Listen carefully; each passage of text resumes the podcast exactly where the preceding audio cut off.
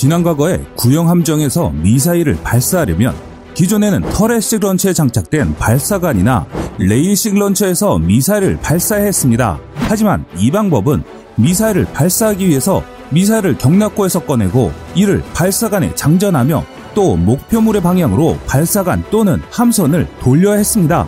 그런데 이런 일련의 발사 과정 중 미사일의 불량이나 불발일 경우에는 해당 발사관을 사용하지 못하게 되는 치명적인 단점이 발생합니다. 또한 이런 방법은 목표물을 발견하고 나서 공격하려면 대응 시간이 늦어졌습니다. 특히 현대 전장에서는 적 미사일이나 전투기 함선 등이 스텔스와 고속화가 되어가는 상황에서 요격에 필요한 대응 가능 시간이 더욱 짧아짐에 따라 대응 시간을 더욱 단축할 필요가 있었는데요. 함선의 크기를 떠나서 탄약고에 적재 가능한 미사일이 많더라도 런처에 장착되어 있는 레일이나 발사관의 수는 제한이 있었기 때문에 필연적으로 재장전 시간이 발생합니다. 과거 소련군이 미 해군에 대응한 방법으로 인해서 미 해군의 방공 시스템이 변화하게 됩니다. 소련군은 미 해군의 방공 능력을 초과하는 양의 초음속, 아음속 대한미사일을 대량으로 일시에 발사하여 항공망을 무력화시키는 작전으로 미군이 제대로 대체하지 못하는 사건이 발생합니다. 이것은 동시교전 능력과 반응 속도가 느린 미사일 발사대는 대응하기 매우 어려웠기 때문인데요. 그래서 미국은 발상을 전환하여 제한된 수의 런처에 재장전하는 것이 아닌 모든 미사일이 수납된 경락고를 동시에 런처로 만드는 아이디어를 생각하게 됩니다. 이것이 바로 수직미사일 발사대 VLS입니다. VLS는 적이 어느 쪽에 있든 상관없이 미사일을 쏠 수 있고 수직 발사대가 탄약거 역할도 하기 때문에 재장전 런처 회전 기구가 장비된 회전식 런처보다 공간 효율도 높습니다. 냉전 시대가 한창인 1970년대 중반 미 해군은 이런 생각을 하게 됩니다. 우리 미사일이 아무리 성능이 좋아봤자 소련이 무식하게 쳐들어오면 우리는 두 발 쏘고 재장전하다 싹 털리는 거 아닌가? 라는 생각을 했습니다. 그런데 이런 일들이 현실로 다가온 것이었습니다. 당시 미 해군은 마크 10이나 마크 26 정도의 2연장 발사대나 마크 13 같은 단장 발사대를 사용했습니다.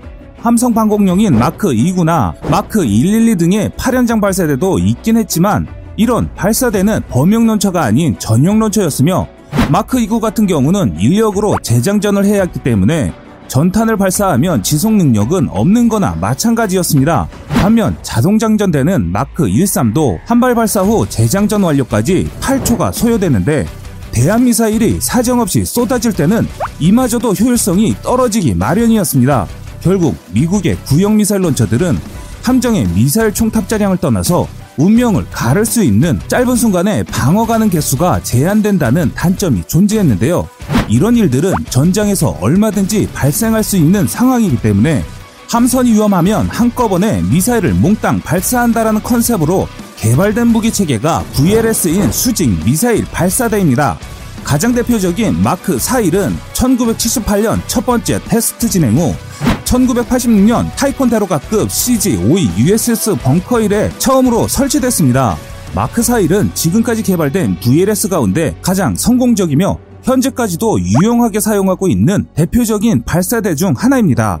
처음 RIM-66 스탠다드 계열의 미사일만 장착을 목적으로 개발하였으나 VLS 효과가 입증됨에 따라 차후 개발되는 SM3나 SM6, ESSM 등의 함대공 무장은 아예 마크 41의 사이즈에 맞게 개발되어 나왔습니다. 토마호크와 VL 아스락 등의 대지 대전 무기도 추가적인 개량을 통해 마크 41의 수납이 가능하게 되었는데요. 그런데 정확히 말하면 VLS 자체는 물리적으로 겉껍데기라 봐야 하는 게 맞을 것입니다. 어떻게 보면 VLS 발사대는 매우 단순한 무기 체계처럼 보일 수 있습니다. 보통 VLS 발사대는 미사일이 빠져나오는 방식에 따라 hot launching과 cold launching으로 나뉘는데요. hot launching은 미사일이 발사대를 빠져나가는 힘을 미사일 자체의 추진력으로 나가는 방식을 말합니다. 발사대 안에서 미사일을 점화시켜 사출, 발사하는 순간 폭발하는 게 아닌가 싶을 정도의 화염이 뿜어져 나오는데요. 이 방식의 장점은 미사일의 로켓 점화 장치 등에 이상이 생겨 불발이 된다고 해도 발사관 안에 미사일이 얌전히 있을 뿐이라는 것입니다. 또한 발사관 자체의 구조적인 형태는 단순해지고 가동하는 부위가 없습니다. 하지만 미사일의 강한 화염이 발사관 아래를 향해 뿜어져 나오므로 주변으로 엄청난 기세의 후폭풍이 퍼져나가게 되는데요.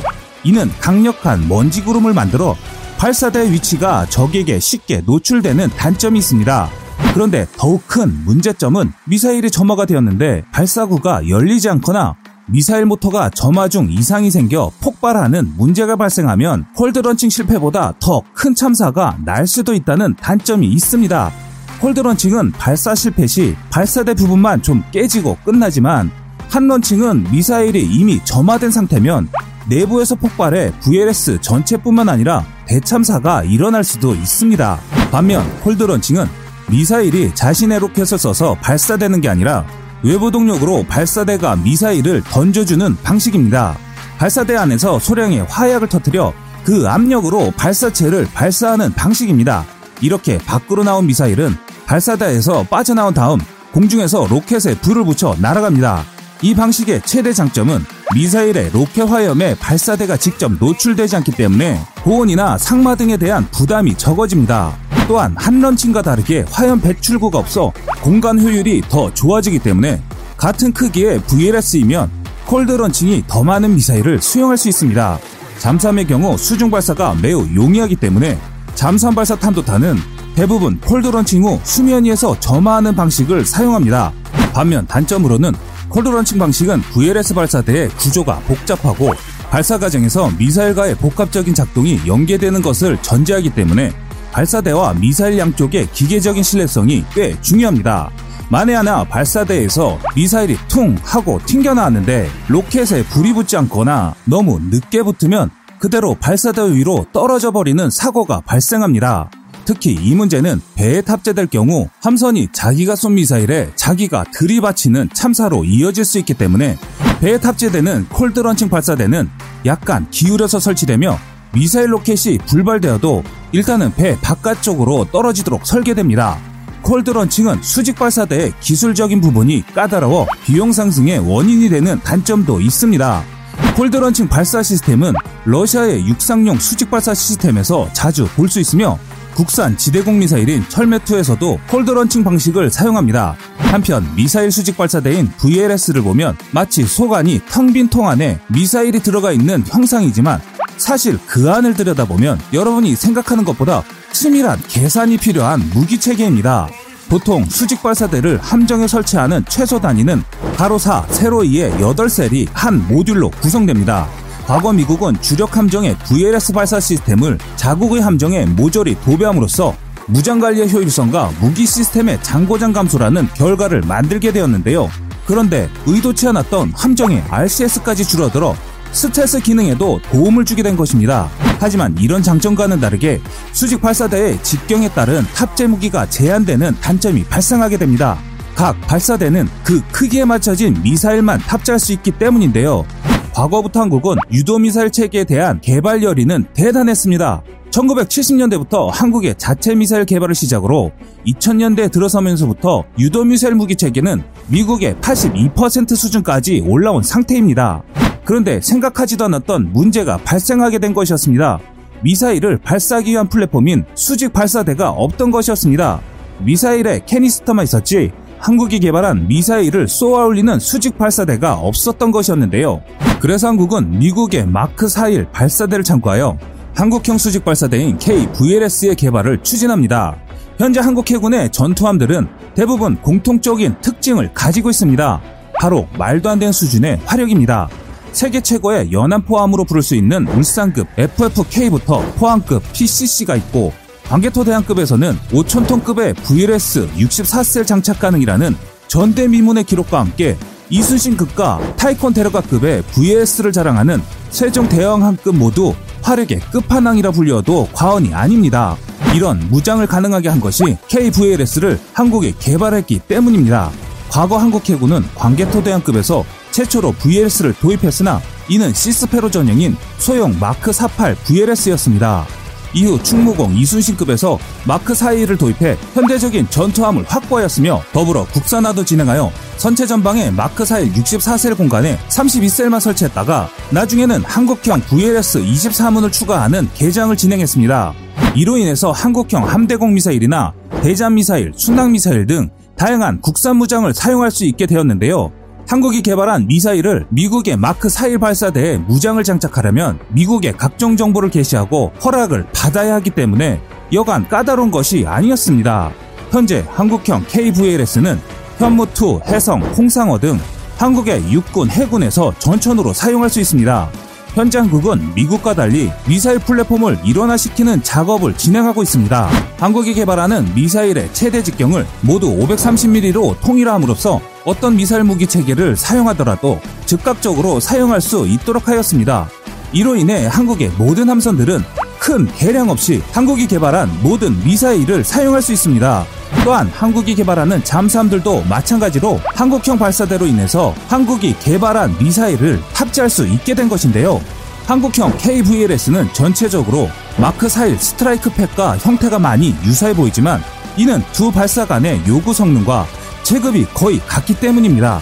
그래서 언뜻 마크 4일에서 운용이 가능한 미사일을 여기서도 운용할 수 있는 것처럼 생각될 수도 있지만 해외 도입 미사일은 발사 통제 장치나 배선 관련 부분이 다르기 때문에 물리적인 크기만 비슷하게 보일 뿐 호환은 되지 않는 상황입니다. 한국형 KVLS가 과거 어느 방송 매체에서는 미국제 유도 무기와 호환이 안 되어 군함들의 전투력 발휘를 저해하는 원흉이라는 식의 부정적인 컬럼이 보도된 적이 있습니다. 그러나 이는 KVLS가 대지 및 대함, 대잠 등의 분야에 특화된 국산 유도 무기를 운용하기 위해 개발된 것임을 무시한 발상인데요. 향후 국산 무기 개발의 효용성, 전략적 가치를 전적으로 부정하며 비싸고 전력화에 시간이 드는 국산 개발은 그만두고 검증되고 싸게 도입할 수 있는 외국제 유도 무기에 전적으로 의존하자라는 주장이었습니다. 현대전에서 유도 무기의 전략적 가치를 고려하면 이건 사실상 자주적인 국방 능력을 포기하자는 것이나 다름없는 것인데요. KVLS를 만들지 않았다면 순항 미사일이나 대잠 로켓 등을 미국제 무기로 구입해서 배치해야 하고 VLS가 탑재된 모든 함정에 그만한 미사일이 탑재되면 당연히 막대한 외화가 새어나가기 마련입니다. KVLS는 그런 문제를 해결할 수 있는 유일한 방법입니다. 그렇다고 모든 국산 무기가 옳다는 것이 아닙니다. 한국산 무기의 개발로 인해 외화 유출을 최소화하고 혹시 틀어질지도 모르는 국제관계에 대해 더 유도리 있게 대처할 수 있는 카드를 손에 쥐고 있는 것이 중요하다는 것인데요. 만약 외국산 무기로만 의존해 있다가 무기 판매국에서 무기를 판매하지 않으면 무엇으로 나라를 지킬 수 있을까요? 한국의 자주국방은 독자 기술 없이 만드는 것이 불가능하며 외국산 무기에만 의존하는 것은 스스로를 낭떠러지 끝으로 내모는 것과 다를 것이 없습니다. 지금까지 세상의 모든 군사 무기를 얘기하는 꺼리투브였습니다. 구독과 좋아요 알림 설정은 영상 제작에 많은 힘이 됩니다.